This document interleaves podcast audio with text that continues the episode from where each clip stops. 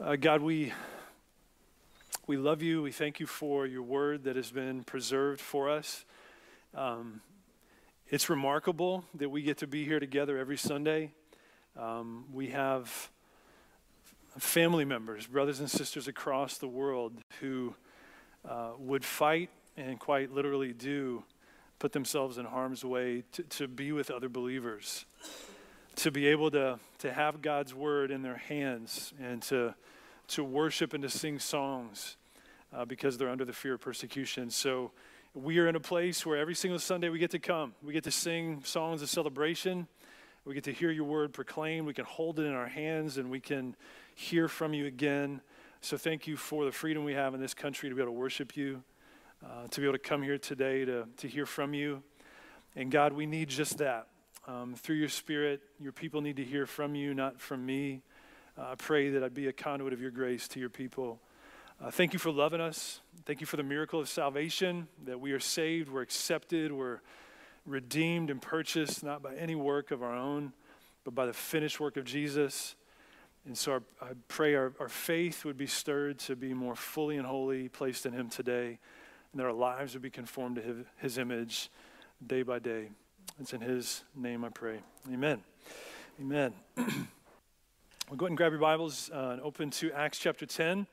We're going to be looking at verses 1 through 33 today. Uh, wrestled a little bit with uh, the best way to preach this section because um, Acts chapter 10 through the middle of chapter 11 really are kind of one seamless story. But we're going to take 33 verses so y'all don't shoot me for being too long. So when we originally moved to North Carolina back in 2007, um, I'm a basketball fan, so I was aware of the significance of Duke and North Carolina basketball. But one thing I realized, you might have noticed this as well, is like you got to choose. Like when you move to North Carolina, you got to choose if you're Duke or North Carolina. You can't just like generally like both. Like, you got to choose sides. And some of you may know this in other areas of life. Like there's some pop culture examples. There's other sport teams examples. I can look at the Gibsons. The Gibsons and I have Christ in common, but they love the Green Bay Packers. I love the Chicago Bears.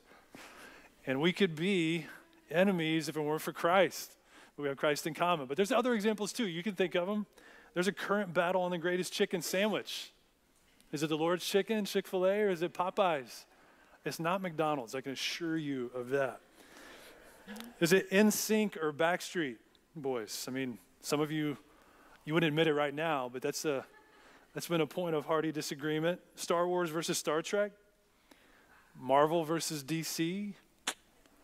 All right, starting to hit home a little bit. Coke versus Pepsi, sweet potatoes versus yams. Some of you, like, there's, there's debate on this. Like, you don't really know. Like, I thought they were the same thing.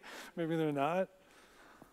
But there's debate on all sorts of silly things. Whatever side you pick, you have a particular aversion or distaste for the other. It's the opposite of what you have picked or what you like, what you prefer. And if you betray that side, it's unthinkable. It's unthinkable that your hated rival would be someone that you would become partners with.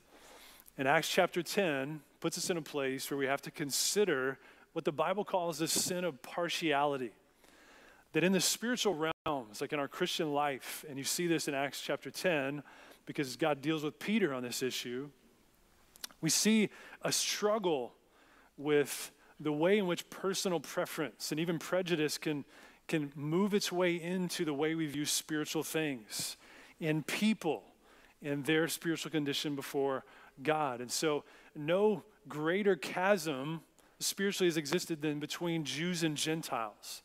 You see that played out in Ephesians 2, where it talks about like one of the, the mega fruits of the gospel in Jesus' work is that he's torn down the, the dividing wall of hostility between these two ethnic groups and made them into one family in Christ. And so in this chapter, we have arguably the, one of the greatest hinge points in this story because the church is birthed and been focused on primarily through these first nine chapters the, the work of God, building his church, this unique Jesus people in Jerusalem among the Jewish people. And chapter 10 is a significant kind of opening of the door for the gospel to the Gentiles, the non Jews. You hear that word Gentile, it means anyone who's not a Jew. So, all of us, despite whether you know it or not this morning, you benefit from this moment in history because God hasn't relegated his new covenant family just to those of Jewish descent. It's spread to the Gentile world, and we are beneficiaries of this moment in church history in Acts chapter 10. So, as we go to chapter 10, verse 1, here's what I want to encourage you to do as you're trying to figure out how to apply this story to your life. Because this is more than just, and I've said this before, this is more than just a story about a church that once was, about some characters, characters who once were, and we're just learning a history lesson. There's something that God wants to unveil in us that's relevant for our own spiritual lives right here, right now, through these words and through these characters. And Cornelius and Peter are those two people. So here's what I want you to ask is where's the Cornelius in me and where's the Peter in me? So I think there's probably shades of both present in our own spiritual perspective, and I hope you'll kind of see what I mean as we journey through. But let's read starting in verse 8. I'm sorry, verse 1 in chapter 10, and we'll go through verse 8. This is God's word. It says, At Caesarea, there was a man named Cornelius, a centurion of what was known as the Italian cohort, a devout man who feared God with all his household, gave alms generously to the people, and prayed continually to God. About the ninth hour of the day, he saw clearly in a vision an angel of God come in and say to him, Cornelius. And he stared at him in terror and said, What is it, Lord? And he said to him, Your prayers and your alms have ascended as a memorial before God. And now send men to Joppa and bring one Simon who is called Peter. He is lodging with one Simon, a tanner, who is, whose house is by the sea. When the angel who spoke to him had departed, he called two of his servants and a devout soldier from among those who attended him, and having related everything to them, he sent them to Joppa. Okay, so we're going to survey Cornelius just for a moment. So, this is a pretty significant description of this non Jewish man. So, like, his spiritual content of this section is pretty remarkable. So, Cornelius was, was part of the Roman army uh, this, this Italian cohort that existed in Caesarea. And so he was, he was part of overseeing maybe some 300 to 600 soldiers in a, in a, in a moment in a city where uh, political dignitaries would come in from Rome to visit. And so he would be a little bit like the, the bodyguard station for those who would come in who were political elites uh, in Rome. And so he was a man of influence. Um, he was a devout man. He was godly. He was pious, like in his behavior, his outward conduct. He was dutiful. Uh, he feared God. So we talked about this a couple weeks ago. What does the fear of God mean? To some degree, it means seeing, seeing the, the character of God and, and responding in submission to some degree. There's a, there's a seeing of God and who he is and responding in submission. And so there's a measure in his life where he saw the character of God and responded.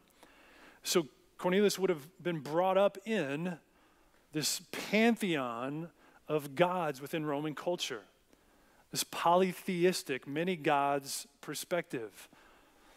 So he came up in that. But there was something about him. By the grace of God, he became sympathetic to and interested in the monotheistic, the one God religion of Judaism. So he was known as a, uh, as a God-fearer. And R.C. Sproul talks about how this category of person is one of four in the book of Acts. You have Jews, Gentiles, Samaritans, and then this category of God-fearers. And so Cornelius was a Roman, he was a Gentile who feared the God of Israel. There's many ways in which he became Jewish other than likely circumcision and maybe some lifestyle dynamics, but he prayed like a Jewish man. He gave alms to the Jewish people primarily. He feared God. He prayed continually. This is remarkable, like spiritual resume. This would be said about anybody. Be like, wow, this is a pretty, pretty remarkable man or woman to have these things said about him. He feared God. He was charitable and merciful toward the needy. And to such degree that we see a little bit later in verse 22 that he was well spoken of by the whole Jewish nation. It's significant for a, Jew, for a Roman soldier to be commended by any Jewish person, much less have the reputation for the, in the Jewish nation, nation as being a commendable man. But because of his generosity and his charitable nature, it happened just that way. He was generous, like he feared God, he was generous, he was holy. And Matthew Henry talks about it this way in commenting about Cornelius. says, Wherever the fear of God rules in the heart, it will appear both in works of charity and works of piety. Neither will excuse us from the other. So you can think of it this way you, you can never say, I live a holy life, but I don't live a charitable life. You can never say, I, I live a charitable life, but I don't live a holy life. They're, the two cars in the same spiritual train both exist. They exist together as part of the, the unique work of God in a human heart. And he prayed, like he prayed like a Jewish man, the spiritual disciplines at the, the ninth hour at 3 p.m., the customary hour for Jews to pray. He was praying. And in that moment, notably, both these men were encountered by God through visions in prayer. As they're submitting themselves to God, he was praying and, and he sees this angelic vision. His response is a little bit like Paul's on the road to Damascus. He hears the voice and he's like, What is it, Lord? Like, what is it you want from me? Here I am. What is it that you want? And the first thing that the the angel says is your prayers and your alms have ascended as a memorial before God. It's a really interesting picture. Because if you can picture it, in Jerusalem, in the temple, Jews would go into the temple, they'd make various sacrifices, many of them burnt offerings, and the smoke from those offerings would symbolically waft out of the temple up to the presence of God. And so this is the picture here. It's like your, your alms, your acts of mercy and charity, your prayers have wafted up to the presence of God. They've been heard by the God of Israel. They've been, they've been determined to be an acceptable offering in the sight of God. And now, in God's, God, God's good plan, he responds to Cornelius' spiritual longing through this angelic vision. And the angel tells him to go and to, to, to find Peter. We'll talk a little bit more that, about that in a second. But one of the notable things here that I want to commend to us, and just hear me on this, if you're a Christian in this room, this is significant. Because one of the things that did not happen is that God didn't preach the gospel to Cornelius through the angel. What God did is he sent, by way of the angel, he sent Cornelius to find a witness who would speak to him about Jesus Christ. And that's significant because that's the pattern of the Bible. It's the pattern of the book of Acts. Is that God speaks the words of salvation, pointing people to Jesus through whom? Through sent witnesses. And that's you and I ambassadors for Christ who speak about Jesus Christ. And through that speech, God graciously grants life to those who hear. The angel gives instruction as to, to finding Peter. Cornelius obeys. He sends two of his servants, a, a devout soldier, to go to, to Joppa to find this man, Peter, in verses 5 through 8. One of the things we see later is is that Acts 11 14 confirms when the angel told Cornelius to send for Peter that, that Peter was to come to bring a message by which you will be saved, you and all your household. So there wasn't just some general way he was sending for Peter, but the invitation was find Peter. He's going to bring back to you this message that will save you and all of your household. And keep that in mind as we kind of get back to this, or we get to this point where Peter and Cornelius have this encounter when they meet. Here's one thing I would say as we think about Cornelius' testimony in life is this that neither religious zeal nor angelic vision can make someone right with God. I'm going to repeat that. Neither religious zeal nor angelic visions can make someone right with God. It's Jesus Christ alone that can make someone right with God. And religion can only be fruitful if that religion leads you on a pathway to the life giver, to Jesus Christ Himself.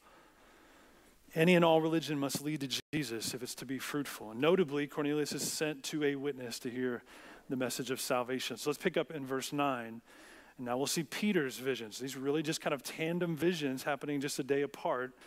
God in His providence is governing all of this in order to bring about this open door to the Gentiles. Verse 9 says this says the next day, as they were on their journey and approaching the city, those that being sent by Cornelius, Peter went up on the housetop about the sixth hour to pray.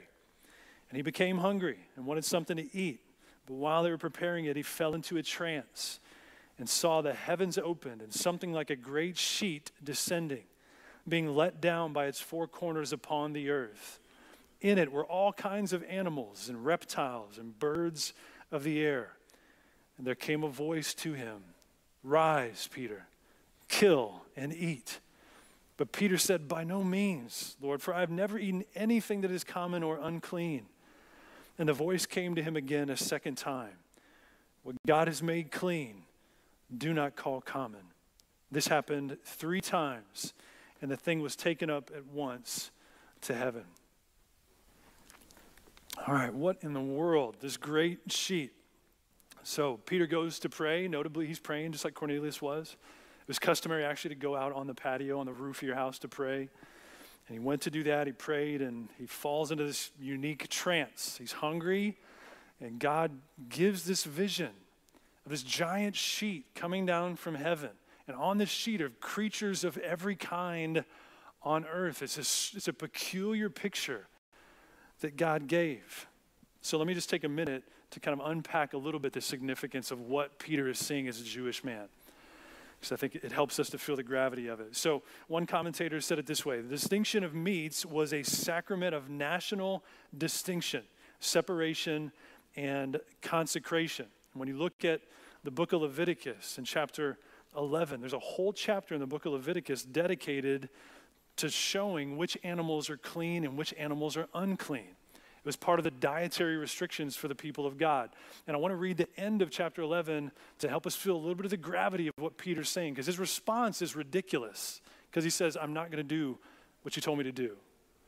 And we'll see why, maybe right here. So at the end of chapter 11, God, through his word, his law, has given all of these animals that are clean and unclean. And this is the culmination of this chapter. God says this says, For I am the Lord, your God consecrate or set apart yourselves, therefore, and be holy, for I am holy.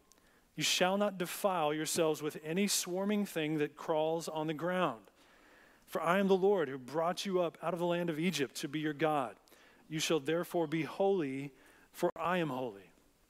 And this is the law about beast and bird and every living creature that moves through the waters and every creature that swarms on the ground to make a distinction between the unclean and the clean, and between the living creature that may be eaten and the living creature that may, may not be eaten. So, to a Jewish person, like the sight of these unclean animals would quite literally be repulsive. There'd be this visceral response of like, oh, may it never be that I would be near to these type of animals. And that's what makes the next statement so jarring for Peter. He doesn't just say, Behold the animals. He says, Peter, rise, kill, and eat. Unthinkable for a Jewish man, for a Jewish person. But God says, Peter, rise, kill, and eat. And we can feel a little bit of sympathy for Peter, even though his words are the dumbest you could utter to God Himself. No, I won't. We can feel a little sympathetic. Well, I guess I kind of understand. He's like, Lord, may it never be. I've, I've never eaten anything unclean in my life. By no means, Lord. All at once, everything Peter has known of the dietary laws and restrictions collide with this heavenly voice, and they stand in defiance of everything he's known up until this point about these dietary laws. And so I want to comment on one thing here because there's, there's an important distinction to make because we can, we can be left with a little bit of a question mark of like, this seems just a little bit of kind of flippant of God to change the law. But there's a couple categories to the law. Like one would be what we think about with the Ten Commandments, like the moral law. So when we think of the Ten Commandments, those commands, that law is inextricably linked to the character of God. So if God changed that law, it would do damage to his character.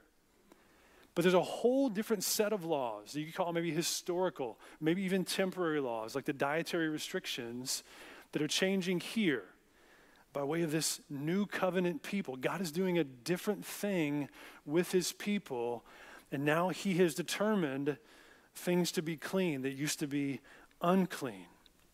This new covenant family, these common things are clean, and We can say it this way that what God deems clean is, is clean. What the Lord determines to be clean is clean indeed. And that's what he says in response to Peter's objection. So, what God has made clean, do not call common. That's verse 15. You see it again in 11, verse 9. And we'll see it in just a moment kind of show up in a different way as it relates to the Gentiles. So, the fact that God repeated this statement three times, so this whole picture, this vision, the interaction, it happens three times. So, you can feel just the resistance for Peter. God had to repeat himself graciously, I might add, repeated himself three times, and the whole scene is repeated because it's so mind boggling. It takes so much recalibration for Peter to realize that God is, has, is doing and has done something unique. And Peter's going to see more fully in a moment what exactly that is. So, verse 17, read there with me. It says, Now while Peter was inwardly perplexed, he's confused as to what the vision that he had seen might mean, behold, the men who were sent by Cornelius, having made inquiry for Simon's house, stood at the gate and called out to ask whether Simon, who was called Peter, was lodging there. While Peter was pondering the vision, the Spirit said to him, God speaks directly to him, Behold, three men are looking for you. Rise and go down and accompany them without hesitation or without distinction. That's the word we saw in Leviticus. Don't make distinction between you and them. Go down to them. I've sent them, and I want you to accompany them. So he says, I've sent them. Then in verse 20. And Peter went down to the men and said, I am the one you were looking for. What is the reason for your coming?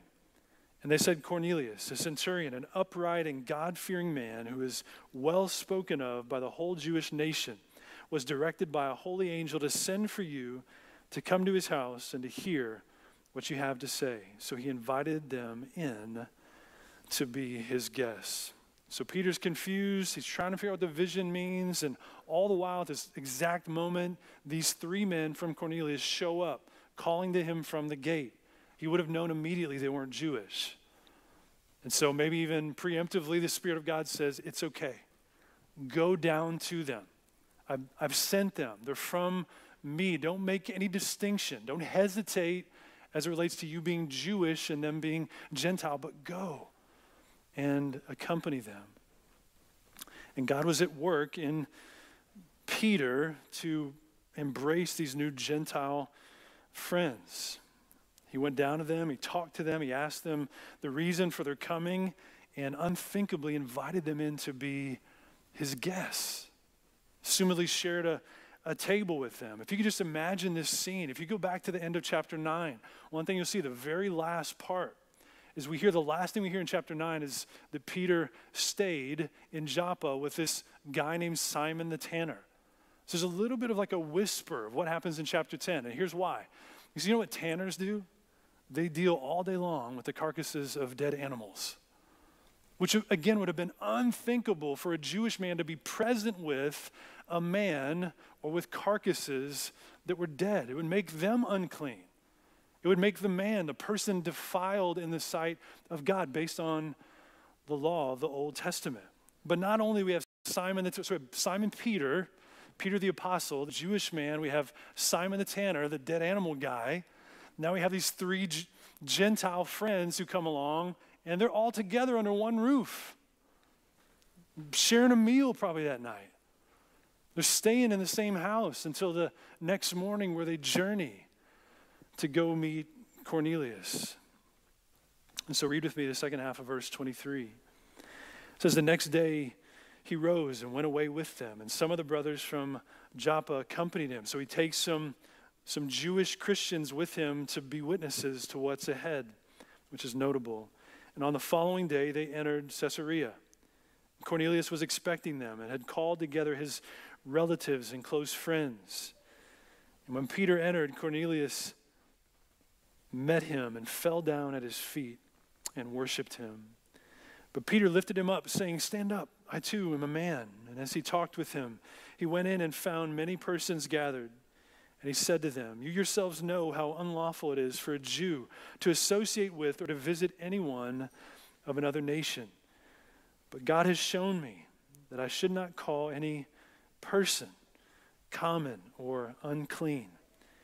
So when I was sent for, I came without objection. I asked then why you sent for me. So Peter arrives at Cornelius' house. Notably, just like the night before that was strange and unbelievable, Peter enters in to the Gentiles' house. He comes into his house. And you can imagine, like, and be sympathetic to Cornelius. You're like, really, Cornelius? You're going to fall down and worship Peter? But just think about it. He had this angel vision, this angelic vision comes to him and, like, hey, why don't you go find this man named Peter in Joppa and bring him to him so, so you can hear the message of salvation? It's a pretty significant deal. So, no surprise, when Peter shows up, Cornelius probably thinking, this guy is a pretty big deal. So he falls down. It's like as, as if to say there's a, a kiss toward him, like a nod of nobility, falls down before him to worship him. And it could have been in Peter's former shape, he could have just received the worship, right? Like the big fisherman's in town. He kind of receives the adoration of Cornelius, but that's not what he does. Like rightfully, he says, he says, get up. And even his words, like if you can hear them, make this make this distinction or the lack of distinction between Jew and Gentiles. He looks at Cornelius, the Roman Gentile, and he says, Get up. He says, I too am just a man. I'm just a man like you. Like you and I, we're, we have common ground because we're both men. And he didn't make distinction based on ethnicity or his Judaism compared to Cornelius being a Gentile. John Stott said it this way He says, Peter refused both to be treated by Cornelius as if he were a god and to treat Cornelius as if he were a dog. So, shortly after entering the home, Peter stands with Cornelius and he addresses all the gathered family. So you can picture it. If you can picture this room a little bit like what that scene would have been like. So Cornelius grabs his family, his friends, his soldiers, brings them to his house. Peter enters in after this moment where he tries to bow to Peter. He gets up Peter and Cornelius walk into the room. And after answering the questions to, to why he came, what he wants, what they want him to do, he, he comes into the room and you can see him kind of peering at the, the audience. And he says this He's like, You know, like, you know, this is not right. As a Jewish man, I am not allowed to be in your presence. I'm not allowed to be in the presence of someone from another nation. It is unlawful for me to be here. And then he says this He says, But God has shown me that I cannot, I should not call a person common or unclean. And we can look back at what we just read and be like, well, that's, that's not what God said. We didn't see any place in the vision where God said, don't call a person clean or unclean. We saw unclean and clean animals. And the picture is this it's a little bit like that sheet, that sheet that reaches the four corners of the world. That those animals become representative of the fact that God saves, that He gathers up in this one bundle all the, the unclean and clean of the nations to be a part of His family. Peter says, I know I'm not supposed to be here, but God has done something new. He's shown me that I'm not to call unclean what He has made clean as he looks in their eyes, not in the eyes of animals or beasts, into the eyes of the Gentiles. God has shown me that I should not call any person common or unclean. This whole process, from beginning to end, God was confronting in Peter this sin of partiality, an attitude of spiritual favoritism, a prejudice against someone based on personal preference using someone's outward circumstance or appearance as the basis for their worthiness of his love or the love of God. That's what you see in James chapter 2 that James rebukes the church for. And he basically says this He's like, hey, you tolerate pretty well when someone rich with gold walks into your midst. You give him the chief seat. But how about when someone who's poor comes in? And he, he defines, in that moment, defines the sin of partiality that we're all given to be partial to, to make his favorites people in different categories of life or existence or circumstance or ethnicity or culture. So, church family, I would just say this, like practically for our own hearts, is do, do we possess one heart to God and another toward the world? Are we tender to God in some ways, but yet hard to the world? Are we warm to, to God, but yet cold to certain people in the world? Poet Edwin Markham said it this way, and I feel like it was worth repeating. He said, Some draw a circle that shuts men out. Race and position are what they flout.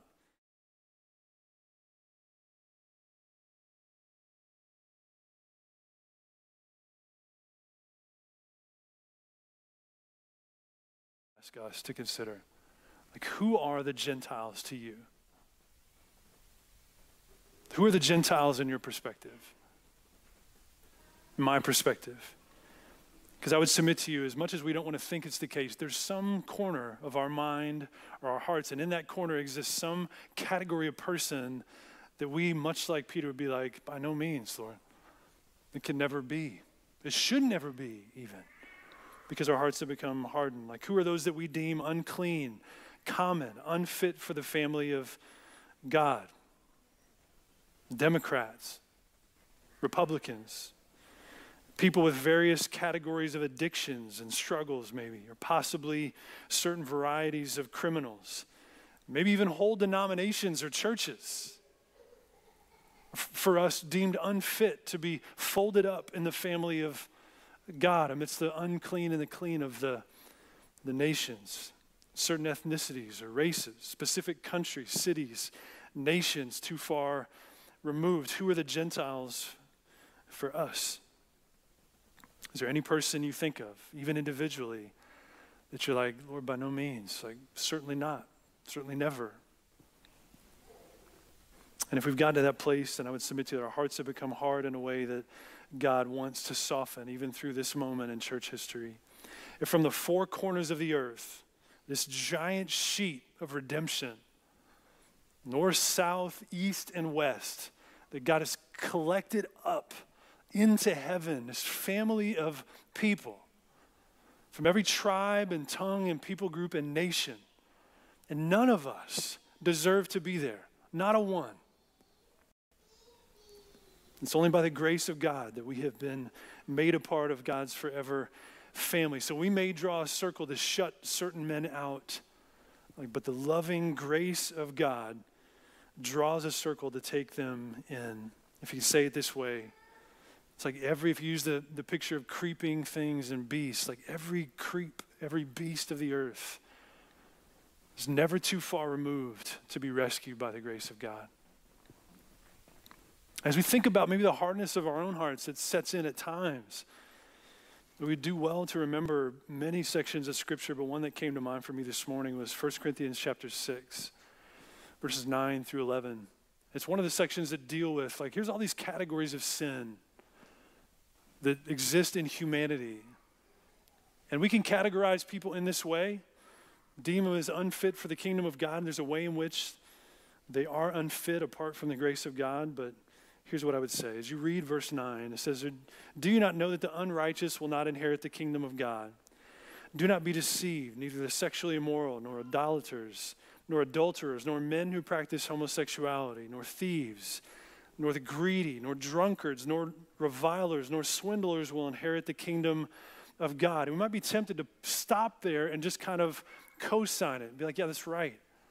But here's what Paul does like, he drives us backward into our own testimony, and he says, Such were some of you.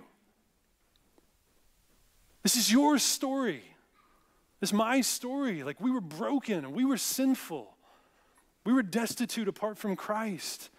He says, But such were some of you. And what happened? You were washed, you were cleansed, you're redeemed by the blood of Jesus. You're justified in the name of the Lord Jesus Christ and by the Spirit of God. And so all of us need to be confronted that person within us that wants to war against the inclusion of the unlikely those who don't share our preferences or convictions, I think this story rattles us because of the way in which, in God's redemptive work throughout history, He is always has and He always will include unlikely and undeserving people.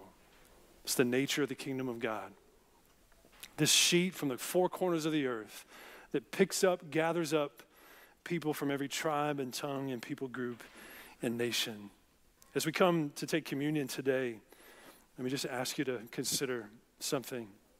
As we come, as we come to take the Lord's Supper, we examine our hearts. And there's two different layers of examination I would encourage you to have. And one is to examine in your heart any form of religion that is void of Christ. Any form of piety and outward behavior that's void of the grace of God has somehow become your laboring for approval from God. Some pattern of charity that has lulled you into thinking your behavior is sufficient to rescue you because, much like Cornelius, as good as it may get, it will never be sufficient to rescue you. It'll never be su- sufficient to make you right with God. Only Christ can do that. That's one area of examination. The other one would be just pride and hardness of heart toward any particular individual or group of individuals or categories of people that we feel are too far removed from the grace of God or unworthy of it. As we see here, like in verse 30, and we'll finish with this. And Cornelius responds to Peter as Peter asks him, why, why have you sent for me? Cornelius said, Four days ago, about this hour, I was praying in my house at the ninth hour. And behold, a man stood before me in bright clothing and said, Cornelius, your prayer has been heard and your alms have been remembered before God. Send therefore to Joppa and ask for Simon, who is called Peter. He's lodging in the house of Simon, a tanner by the sea. So I sent for you at once, and you've been kind enough to come. And listen to this part. Now, therefore, we're all here in the presence of God to hear all that you have commanded by the Lord. And I wish I could just continue on. We'll see next week just the brilliance of this gospel presentation, what God does in the Gentiles. But if you, if you can imagine yourself in that room, and if you're a believer today, you're part of the number in this miraculous sheet that collects people from every tribe and tongue and nation.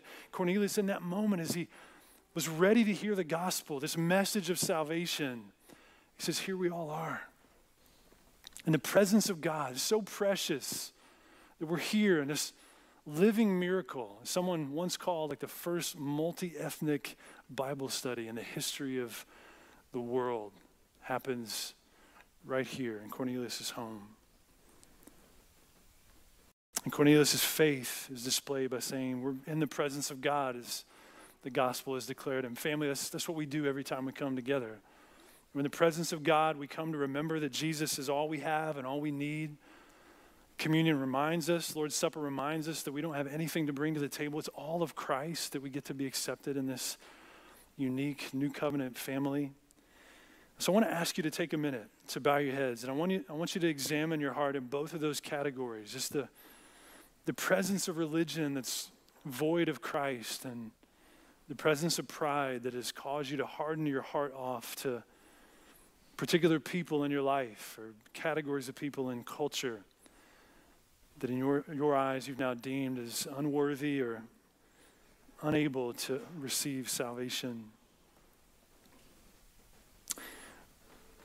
So, God, I even pray now for your help, the help of your Spirit to probe our hearts.